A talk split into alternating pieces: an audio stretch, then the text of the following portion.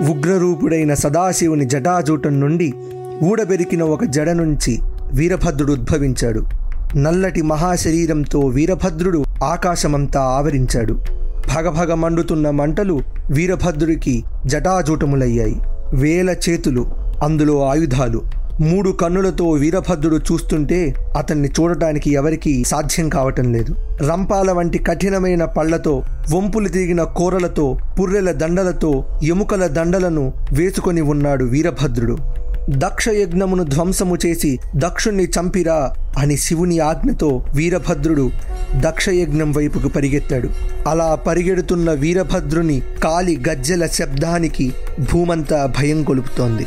వీరభద్రుని నల్లని శరీరాన్ని వీరభద్రుడి వెనకాల పరిగెడుతున్న ప్రమథ సైన్యాన్ని చూసి దక్షయజ్ఞం దగ్గరున్న దక్షుడు మిగతా దేవతలందరూ కూడా భయంతో వణికిపోయి అదేదో చీకటి ఆవరిస్తోంది అని అనుకుంటున్నారు. రుద్రుని అనుచరులు నానా విధములైన ఆయుధములు ధరించి నల్లని పచ్చని రంగుల పొట్టి రూపములు తాల్చి భయంకరులై మొసలి తలలు పొట్టలు ధరించి యజ్ఞశాల ప్రదేశమునకు పరుగులు పెట్టి నాలుగు దిక్కులా కలియబడ్డారు. వారందరూ దక్షుని యజ్ఞశాలలో ఉన్న వివిధ ద్వారములను చిన్నాభిన్నం చేశారు. కొందరు యజ్ఞశాలకు తూర్పు నుంచి పడమట వరకు నిలిపిన వెదురు దూలమును ఊడబెరికారు. కొందరు పత్నీశాలను సదస్యశాలను అగ్నిధ్రశాలను యజమానశాలను వంట ఇంటిని ధ్వంసం చేశారు. కొందరు అనుచరులు యజ్ఞ ప్రాంతంలో ఉన్న అగ్నులను అపవిత్రం చేశారు. కొందరు హోమాగ్నులను ఆర్పివేశారు. కొందరు హోమకుండముల యందు మూత్రమును ఒడిచారు యజ్ఞశాలలో ఉత్తర వేదికకు ఉన్న తాళ్ళను తెంచివేశారు కొందరు. ఇంకొందరు మునులను బాధించారు ముని భార్యలను భయపెట్టారు దేవతలను పరుగు పెట్టించారు. ప్రమథగణాల్లో ఒకడైన మణిమంతుడు భృగువును పట్టుకున్నాడు వీరభద్రుడు దక్షుణ్ణి ఒడిసి పట్టుకున్నాడు చండీషుడు పూషుని పట్టుకున్నాడు నందీశ్వరుడు భగుని పట్టుకున్నాడు. ఇలా ఆ ప్రాంగణంలో ఉన్న దేవతలను జంతువులను అందరినీ ఏడిపించసాగారు అక్కడ ఉన్న ప్రమథగణాలు వాళ్ళందరిపై రాళ్ళు రువ్వి మోకాళ్ళతో పొడిచారు. ఇది వరకు ఒకసారి దక్షుడు శివుణ్ణి దూషిస్తుంటే భగుడు హేళనగా కన్నుగీటాడు అది నందీశ్వరుడు చూచి ఇప్పుడు ఆ భగుణ్ణి నంది పట్టుకొని ఆ కన్నులను పీకివేశాడు జనులందరూ భయంతో హాహాకారాలు చేశారు. అలాగే దక్షుడు శివుణ్ణి శపించినప్పుడు పూషుడు పల్లికిలించి నవ్వాడు. అందుకే ఇప్పుడు చండీశ్వరుడు పూషుని పండ్లు ఉడగొట్టాడు ఇది వరకు దక్షుడు శివుణ్ణి తిరస్కరించినప్పుడు భృగువు మీసం మెలిపెట్టాడు. అందుకే ఇవాళ వీరభద్రుడు భృగుని మీసాలను పెరికివేశాడు. వీరభద్రుడు తన కత్తితో చెలరేగి దక్షుని వక్షస్థలాన్ని పొడిచి తూట్లు చేశాడు. కానీ మంత్రశక్తి కదా దక్షుడు చనిపోలేదు. అందుకే వీరభద్రుడు దక్షుని గొంతు నులిమి చంపేశాడు. అలా దక్షుణ్ణి చంపి దక్షయజ్ఞాన్ని నాశనం చేసి వీరభద్రుడు ప్రమథగానాలు తిరిగి కైలాసానికి వెళ్ళిపోయారు. ఇలా దక్షయజ్ఞం నాశనం జరిగింది. మనం ఇక్కడ సింబాలిజమ్స్ అన్ని ఒకసారి క్లియర్గా గమనిద్దాం. అసలు అంత వద్దంటున్నా కానీ సతీదేవి దక్షుడు చేస్తున్న ఆ నిరీశ్వర యాగానికి ఎందుకు వెళ్ళాల్సి వచ్చింది? దక్షుడు చేసిన నిరీశ్వర యాగానికి సింబాలిజం మనం చెప్పుకున్నాం కదా. మనము మనలోని ట్రూ ఐడెంటిటీని వదిలేసి మన ఫాల్స్ ఈగోకి వెళ్ళి లోపలున్నటువంటి యాక్చువల్ సెల్ఫ్ని రిజెక్ట్ చేయడమే నిరీశ్వర యాగము అని చెప్పుకున్నాము. అలాంటి యాగానికి సతీదేవి వెళ్ళటము అనే దాని వెనక సింబాలిజం ఏంటి? అసలు సతీదేవి ఆ యాగానికి ఎందుకు వెళ్తా అంది శివుడితో సతీదేవి ఏమంది? అక్కడ నా నాన్న నా తల్లి నా తోబుట్టువులు వీళ్ళందరూ ఉన్నారు. వీళ్ళందరినీ నేను చూసేసి వస్తాను అనేటువంటి మమకారంతో ఆవిడ ఆ యాగానికి వెళ్తానని శివుడితో చెప్పింది. అంటే మనం కూడా అంతే కదా? మనకున్నటువంటి రిలేషన్స్ ఎఫెక్షన్స్ వాటి మీద ఉన్నటువంటి మమకారము దీనితోనే మనం తెలియకుండానే ఒక ఈగోయిస్టిక్ మెంటాలిటీలోకి వెళ్ళిపోతాం. అలా మనం వెళ్తాము అని చెప్పటం కోసమే ఈ సతీదేవి నిరీశ్వర యాగానికి వెళ్ళటము అనే దాని సింబాలిజం. అలా నిరీశ్వర యాగానికి వెళ్ళిన సతీదేవికి ఏమవుతుంది? అక్కడ ఉన్నటువంటి అవమానము ఇదంతా భరించలేక ఆవిడ శరీరాన్ని వదిలేస్తుంది. అంటే మనం కూడా అంతే చుట్టరికాలు ఎఫెక్షన్స్ రిలేషన్స్ ఇలా అనుకొని మనం తెలియకుండా ఒక వైపుకు వెళ్ళిపోతాం లైఫ్లో. అక్కడ మనకు వచ్చే అవమానాలు సుఖదుఖాలు ఇవన్నీ చూసి కొన్నిసార్లు తట్టుకోలేక ఆ ప్రాసెస్లోనే జీవితం అంతా గడిపేసి శరీరాన్ని వదిలేస్తాం సతీదేవిలాగా. అదే అక్కడ సింబాలిజం. శరీరాన్ని వదిలేయటం అంటే ఏమిటి? మనిషికి మరణం రావడం. అంతే కదా? ఆ మరణానికి సింబలే వీరభద్రుడు. వీరభద్రుడి డిస్క్రిప్షన్ మనం మొట్టమొదట్లో చెప్పుకున్నాం కదా? నల్లని శరీరము మెడలో పుర్రెల దండలు ఆకాశమంతా ఆవరించి ఉండటం చీకటిగా ఉండటం ఇదంతా మరణానికి డిస్క్రిప్షన్గా ఇచ్చారు భాగవతంలో. ఇది వెరీ కామన్ కదా? శరీరాన్ని వదిలేసిన వెంటనే మనకు వచ్చేది మరణము. అలాగే సతీదేవి శరీరాన్ని వదలగానే వెంటనే వీరభద్రుడు ఉద్భవిస్తాడు. అంటే మనిషికి మరణం ఆసన్నమైందని అర్థం. యజ్ఞశాలే మనిషి యొక్క శరీరమని మనం అనుకున్నాం కదా?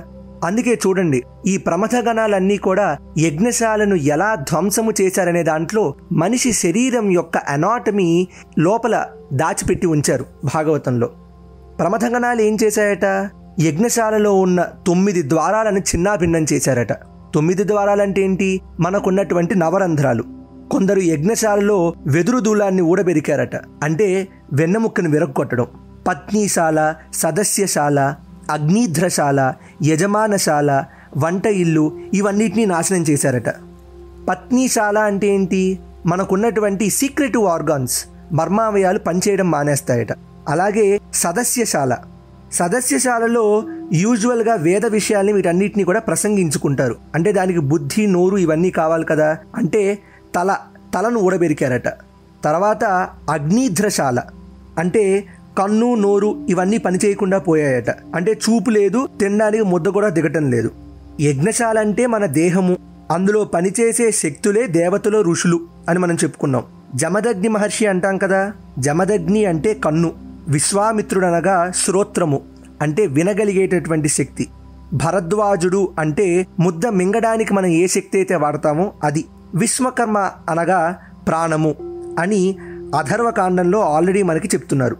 యజ్ఞ ప్రాంతంలో ఉన్న అగ్నులను అపవిత్రం చేయటం అంటే అవయవ భాగాల్లో దుర్గంధాలు పుట్టడం హోమాగ్నులు ఆర్పడం అంటే ప్రాణం పోవటం మునులను బాధించడం అంటే తలలో కంఠంలో గుండెల్లో పోట్లు పుట్టడం. ఇలానే కదా మనుషులందరికీ కూడా మరణం ఆసన్నమయ్యేది. ఇలా రకరకాలుగా ప్రమథగణాలు యజ్ఞశాలను ధ్వంసం చేసి దక్షుని యజ్ఞాన్ని నాశనం చేశారు.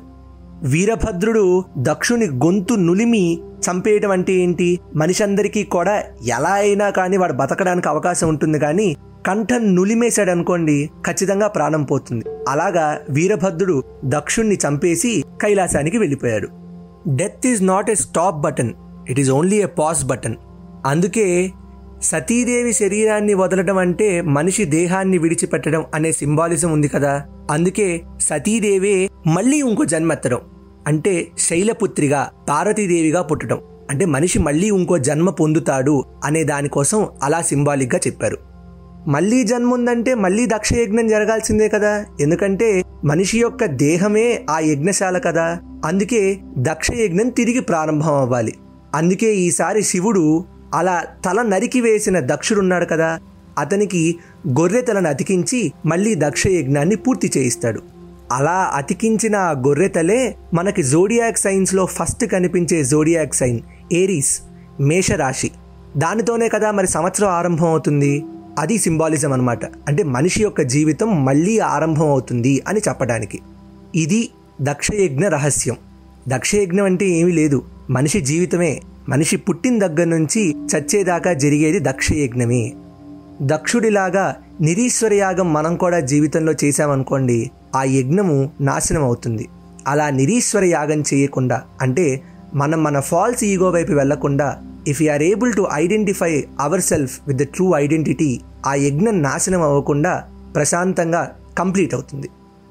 దక్షుని యజ్ఞశాలే మన శరీరము దక్షుడే అహంకారము.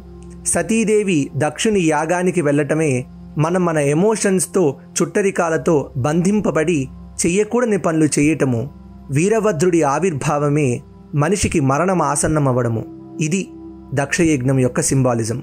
ఇది ఇవాల్టి ఇతిహాసం విత్ దర్హాస్. నెక్స్ట్ ఏం వినాలనుకుంటున్నారో కింద కమెంట్స్లో చెప్పండి. మళ్ళీ మరుసటి రోజు ఇంకో ఎపిసోడ్తో కలుద్దాం. అప్పటి వరకు state Yoon to chai biscuit.